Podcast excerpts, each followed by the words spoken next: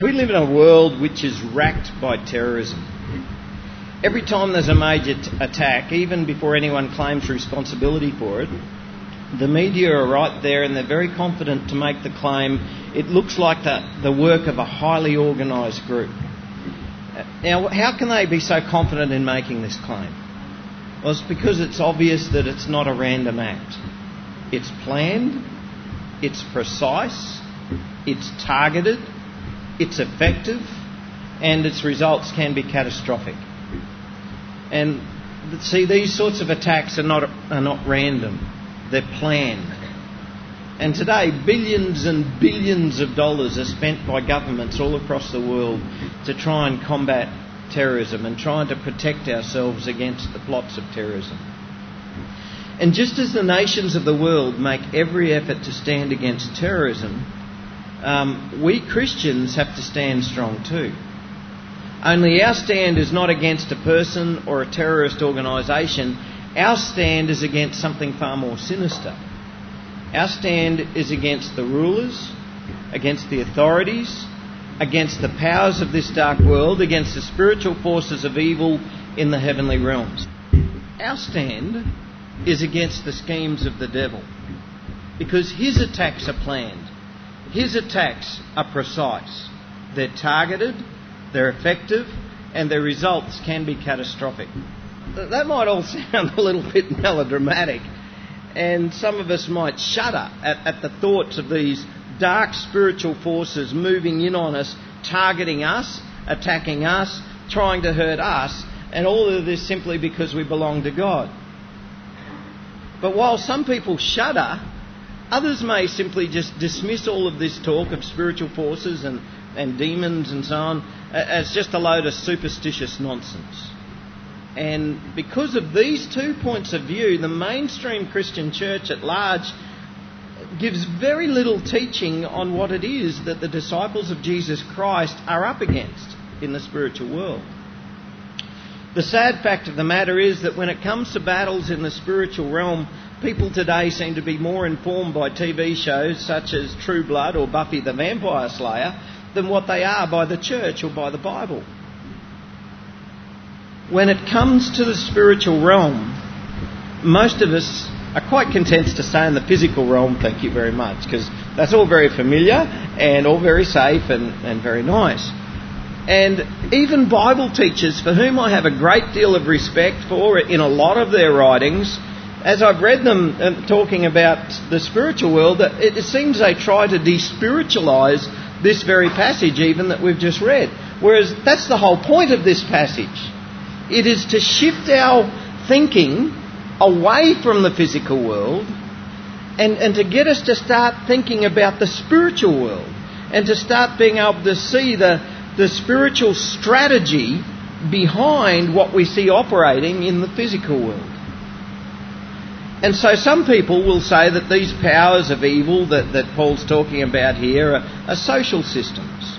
He'll say that they're, they're governments, they're attitudes of society, they're, they're rules of, of systems of rule and administration. And all of this is partly true because we can see evil in all of these areas these things do belong to the realm of darkness and evil. But that's missing the whole point of what Paul's actually talking about here. Paul is specifically talking about what lies behind them. When we see evil happening in the world, what lies behind it? What's controlling them? And just as we can see that a terrorist act is planned by somebody other than the individual who's actually carried it out, so too the kingdom of darkness is ruled and controlled by someone behind the scenes. A personal spiritual power of evil, and that is Satan and his demons. And some of us, maybe because we're so physical in our mindset, some of us may really struggle with this concept. But I cannot come to any other conclusion than that the New Testament writers fully understood that these powers of evil are personal demonic intelligences. And I cannot come to any other conclusion than that Jesus himself believed this. And if this is true, and I believe it is, then we need some protection. We need spiritual protection against a spiritual enemy. Now, I want to say right up front have no fear. Okay? I don't want you all to just go, oh no, this is all just too scary. I don't want to know anything about this. Have no fear. Because Jesus Christ is far stronger than the devil. The battle has been fought, and, and although there's a few battles to come, the war has already been won. When Jesus Christ conquered the grave, Satan's fate was sealed. And as Christians, we have absolutely nothing to be fearful of because this is God's battle. That's something we have to understand. This is God's battle, it's not our battle, it's God's battle. And the spiritual armour that we're looking at today, and we'll actually be looking at it a bit more over the next few weeks as well, is also from God. So have no fear, do not be alarmed, don't go getting too scared about it all. Um, but be aware be strong and pray. All right? That's the whole point of what he's saying here. Um, we're at the end of the letter of Ephesians. We've been working our way through Ephesians for a few months now. We're right at the very end, and Paul's now summing it up, summing up all of what he's written. And what he's doing is he's urging us to open our spiritual eyes so that we will know that we cannot achieve anything of what he's taught us without God. Right? Because it's a spiritual battle. God is spirit, and we have to depend entirely on God. He says in verse 10, finally, okay, right? This is right at the end of the letter. He's just taught us everything that we've been learning about all the last few months. And he says, finally, be strong in the Lord and in the strength of his might. Right? Now, he's not telling you to be strong yourself, he's telling you to, to depend on God's strength. Put on the whole armour of God that you may be able to stand against the schemes of the devil. For we do not wrestle against flesh and blood, but against the rulers, against the authorities, against the cosmic powers over this present darkness, uh, against the spiritual forces of evil in the heavenly places.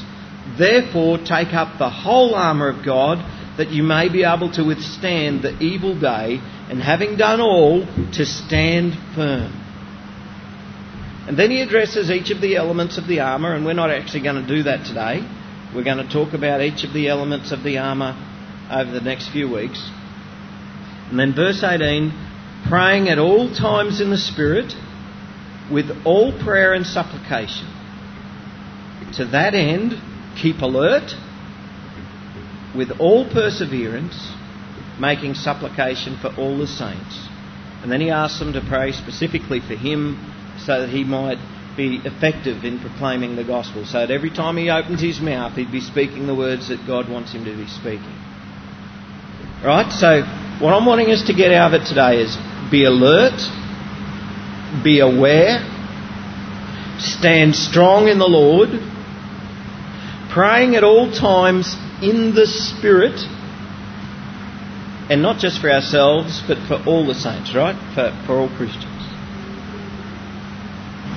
Okay, so if Satan is scheming against God's people, what aspects of life can we see being influenced by his evil? Right from the beginnings of chapter 4, we've been urged to live lives worthy of the calling that we've received. Now, who's actually finding that easy? Is anyone actually finding it easy to live the life worthy of the calling for which we've been called? I mean, he started off by saying, imitate God, and then he starts talking about all these areas of our lives where we should be imitating God, how we should have this righteous living. Is anybody finding that easy? I'm not. See, we know we can try to do our best for God, and yet something just keeps getting in the way that makes it difficult. Now, why is that? Why is it that it is so hard to live lives worthy of the calling that God has given us? Well, this is all part of the spiritual battle. All manner of temptations are attributed to temptations coming from the devil. Um, heresy, that is wrong teaching, wrong understanding about God, is attributed, attributed to demonic activity. Um, they hinder the work of God in just so many ways. Now, in some cultures, it's pretty easy for them to understand all of this.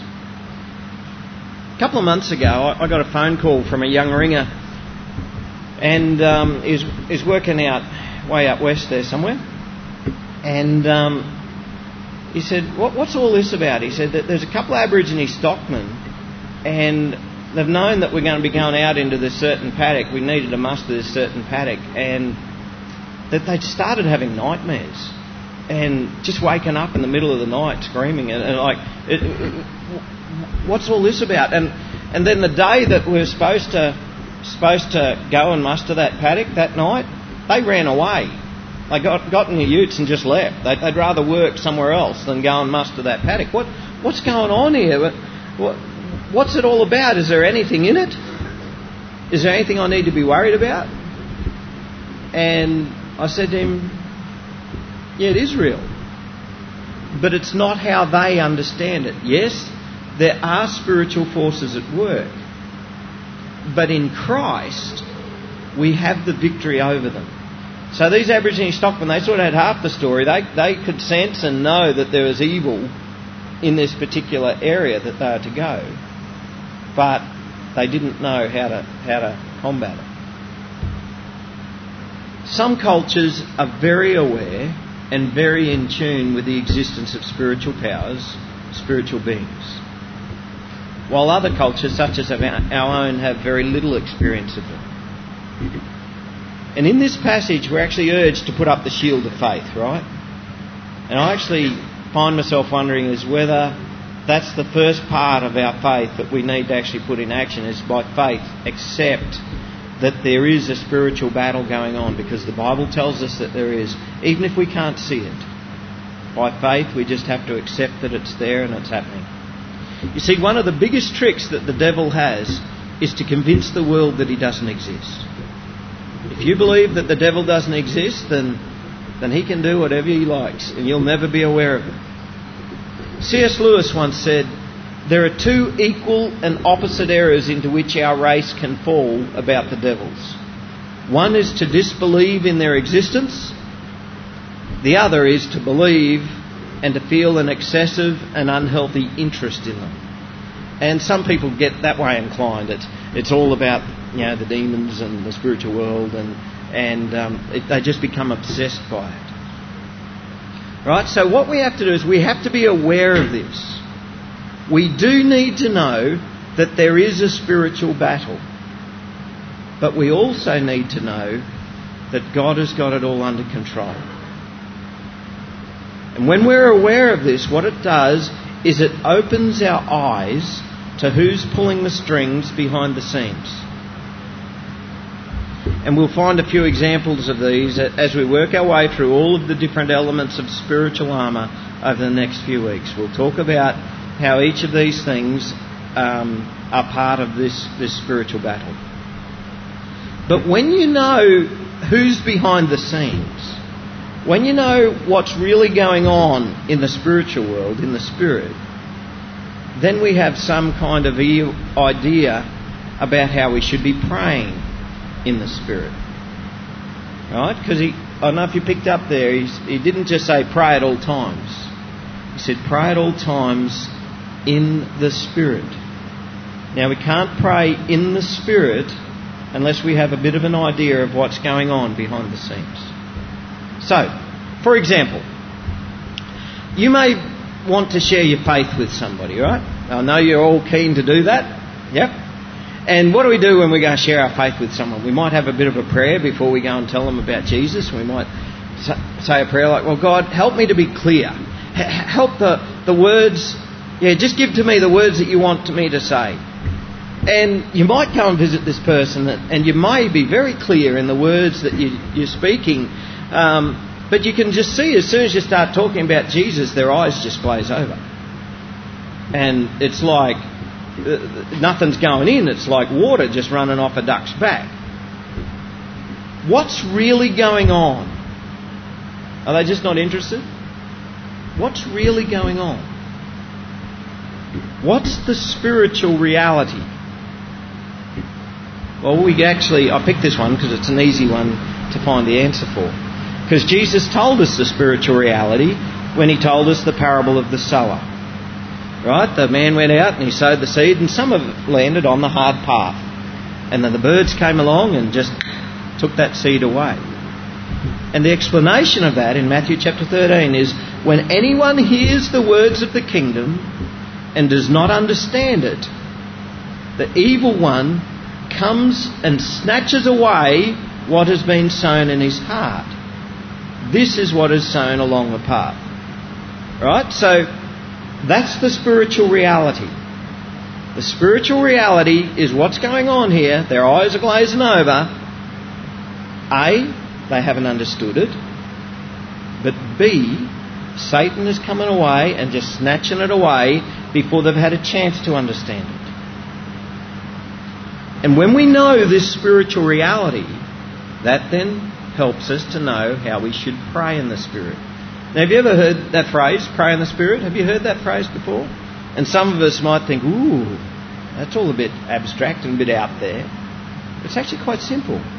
When you know what's going on in the Spirit, as we do in this case, because it's an easy one, because the Bible tells us, we can start praying in the Spirit we could pray that, um, that God would guard their heart from the evil one. Because that's what's happening. We could pray that God would guard His life changing word, the, the, the good news of the gospel. We could ask that God would protect them, that the evil one wouldn't be snatching away the word before it took root in their heart. We could pray that God would open their hearts and their minds to begin to understand what's going on here. And if Satan is responsible for stopping this understanding, we could pray that God would take away any demonic influence that's stopping their ears from hearing and stopping their eyes from seeing, that's stopping their heart from believing. Right? It's not that hard, is it? We've just got to move our thinking from the physical to the spiritual. And so we can then pray that the Word of God would take root and grow in their hearts. Now, all of this stuff is stuff that we can't do. I mean, we can pray, but we can't guard their heart. We can't chase Satan away and prevent him from, from stealing the Word of God out of their heart. We can't make faith take root and grow, but God can. And that's why prayer, spiritual prayer, is so very important. Another example of, of um, praying in the Spirit is one which is a very personal one for me. I made the connection about 10 years ago. As you know, I preach my way through whole books of the Bible. So every now and then I give a message on spiritual warfare. That's what we call what this message is about today. It's a message on spiritual warfare. And I just preach on it however often it comes up. Now, it took a couple of times before I actually made the connection. One time I had a dream, and then the next day there was a spiritual attack on one of my kids. It was something quite disturbing. Um, the, the dream itself was a nightmare. It, it, it was warning me that something was about to happen. Several times there has been issues of discontent or extreme negativity or personal attacks against me that have just suddenly appeared out of nowhere. Um, people from the church um, personally attacking me and, and being really negative about stuff that's going on in the church. And these things have just, I've really, it really hit me hard and almost crippled me in, in the ministry that I was involved in. Other times there have been physical attacks. Other times there have been emotional attacks. I've actually had threats on my life. That might sound uncommon, but I, I had them. Um, one time, satanic symbols were painted on the sign of the church. There once was a time when Robin's and my relationship, just in one week, took a dive.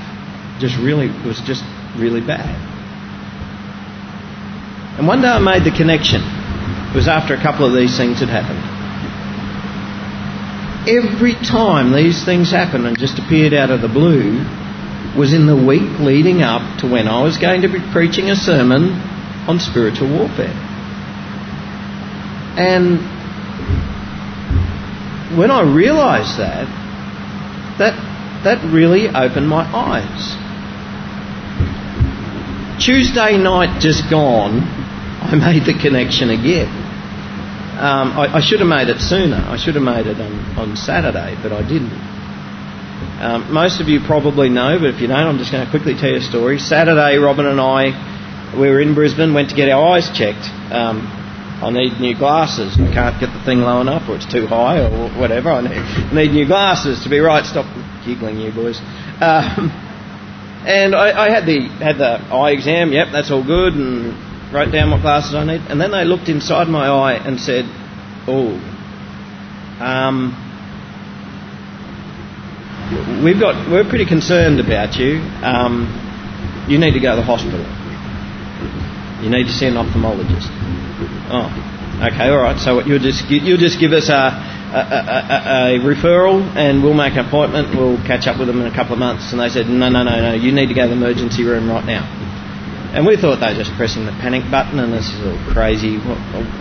It's Saturday afternoon, for goodness sake. Uh, who's we and like Robin being a medical person, she knows you know you only go to the hospital if it's really urgent, especially on a Saturday. It's just you just don't do that.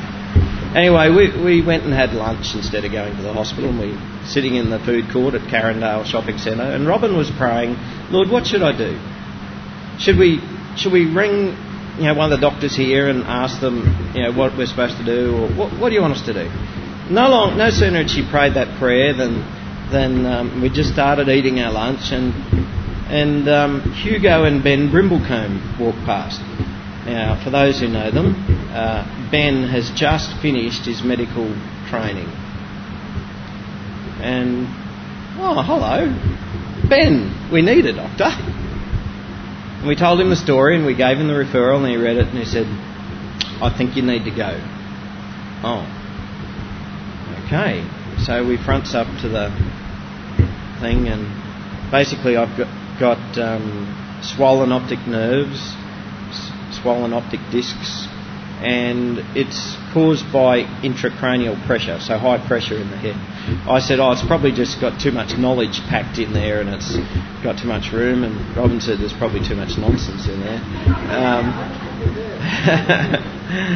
but, um, of course, what they wanted to look for were brain tumours and blood clots and bleeds and all that sort of stuff. And cut a long story short, over the next, over the next four days, but we weren't, we weren't there on Sunday, so it's like three days.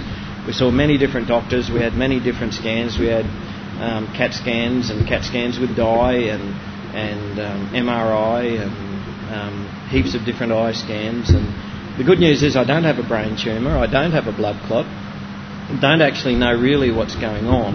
Um, but three months time we have to go back and see the doctors again. But if I go blind or get really bad headaches before then, I probably should see a doctor. Um, now, this was totally left field. Um, I'm well, I'm healthy, I didn't even have a headache. Uh, my, my vision, the doctors tell me, is truly excellent. Even though I'm having trouble close quarters, they put an eye chart up and they'd say, read that, and I'd just start on the bottom line. Um, but we were just going through the wringer. Everything was good. Everything was swimmingly, going swimmingly. And all of a sudden we're going through the wringer. And Tuesday night it dawned on me. I'm preaching on spiritual warfare this Sunday.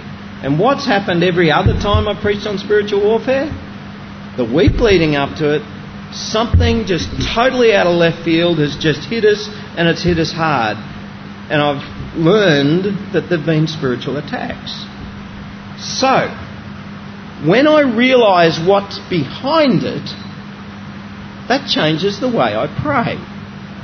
Right? Praying in the physical, I would pray, Lord, make me better. Lord, help the doctors to find what's going wrong. But instead of praying for physical wellness, I began to pray in the Spirit. Now, I've got a fair idea what's happening. I've got a fair idea about what's really behind all of this. One thing that I've learned over the last dozen or so years is Satan hates it when his children are taught how to deal with him.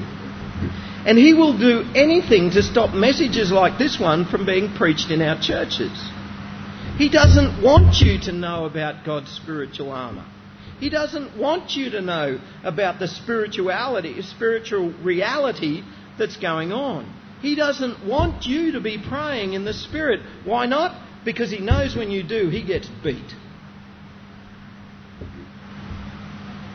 And so every time, I'm pretty sure it's been every time, that I've preached on spiritual warfare, me or my family have come under attack. And that's why we value your prayers so very much. When you guys pray for us, it is just so important. And on Tuesday night, when I realised this, I, I told Robin, and it was like the look of realisation dawned in her eyes as well, and we began to pray in the Spirit. What do we pray? We pray, Lord, pray for a covering of the shed blood of the Lord Jesus Christ over me and my family. Lord, protect us from the attacks of the evil one. Guard us with your holy angels and with the might of your hand. Lord, if this swelling in my nerves is the work of Satan or his demons, I pray that you would deal with them, that you would cast them away from me, and that you would make me well. Lord, give me strength to stand against the devil and his attacks that I can fulfill the purpose that you've set before me. That was a spiritual prayer. When you realize that it's a spiritual battle, you pray in the Spirit. So, using that example that I've just given you of the spiritual attack, I believe it was a spiritual attack came on me. What am I to do? If every time I preach on spiritual warfare, Satan attacks me or my family, what am I to do? Well, I know what he wants me to do. He wants me to just gloss over this stuff or just skip it or, or to just avoid it. And many churches, many preachers avoid the whole topic of spiritual warfare. And yet here we are. We're learning about the spiritual battle. Why? Why don't I just give up? The key word to this passage is stand. The picture that we're presented with is not a march. It's not an assault. It's a defence. And each of us, and indeed the whole church, as we go about the work of building God's kingdom, we need defence so that we can stand we stand firm in the Lord against the schemes of the devil. The spiritual armour is so that we can stand and never give up. With God's armour, we are made strong. We're not strong, we're weak. I'm weak. But God is strong. And His armour is protected. And so we're presented with this image of armour. And as I said before, this, this reading comes right at the end of the letter, and, and yet we often just read this all on its own about the spiritual armour without actually connecting it with the rest of the letter. But right throughout the letter, we've learned about truth. We've learned about righteousness. We've learned about peace. We've learned about the gospel. We've learned about the Word of God. We've learned about salvation. We've learned about faith. These are all themes that Paul has taken up right throughout the letter. And we've been learning about this over the last few months. And here, right at the end, Paul is using a picture, a, a common picture to his readers, and probably a very familiar one for him because remember, he is in jail, jailed by the Romans right there, his guards would have been wearing the same armour. And so he describes to us, in terms of a Roman soldier, how we also have the armour of God a belt of truth, the breastplate of righteousness, the shoes of readiness given by the gospel of peace, the shield of faith, the helmet of salvation, the sword of the Spirit, which is the Word of God. And over the next few weeks, God willing, we are going to be seeing the spiritual aspects of truth, the spiritual aspects of righteousness, the spiritual aspects of the gospel of peace, the spiritual aspects of faith, of salvation, and of God's Word. These things are not all physical, they're spiritual. We're not in a bash, battle against flesh and blood. We're in a spiritual battle. And that's why we have to depend totally and completely on God.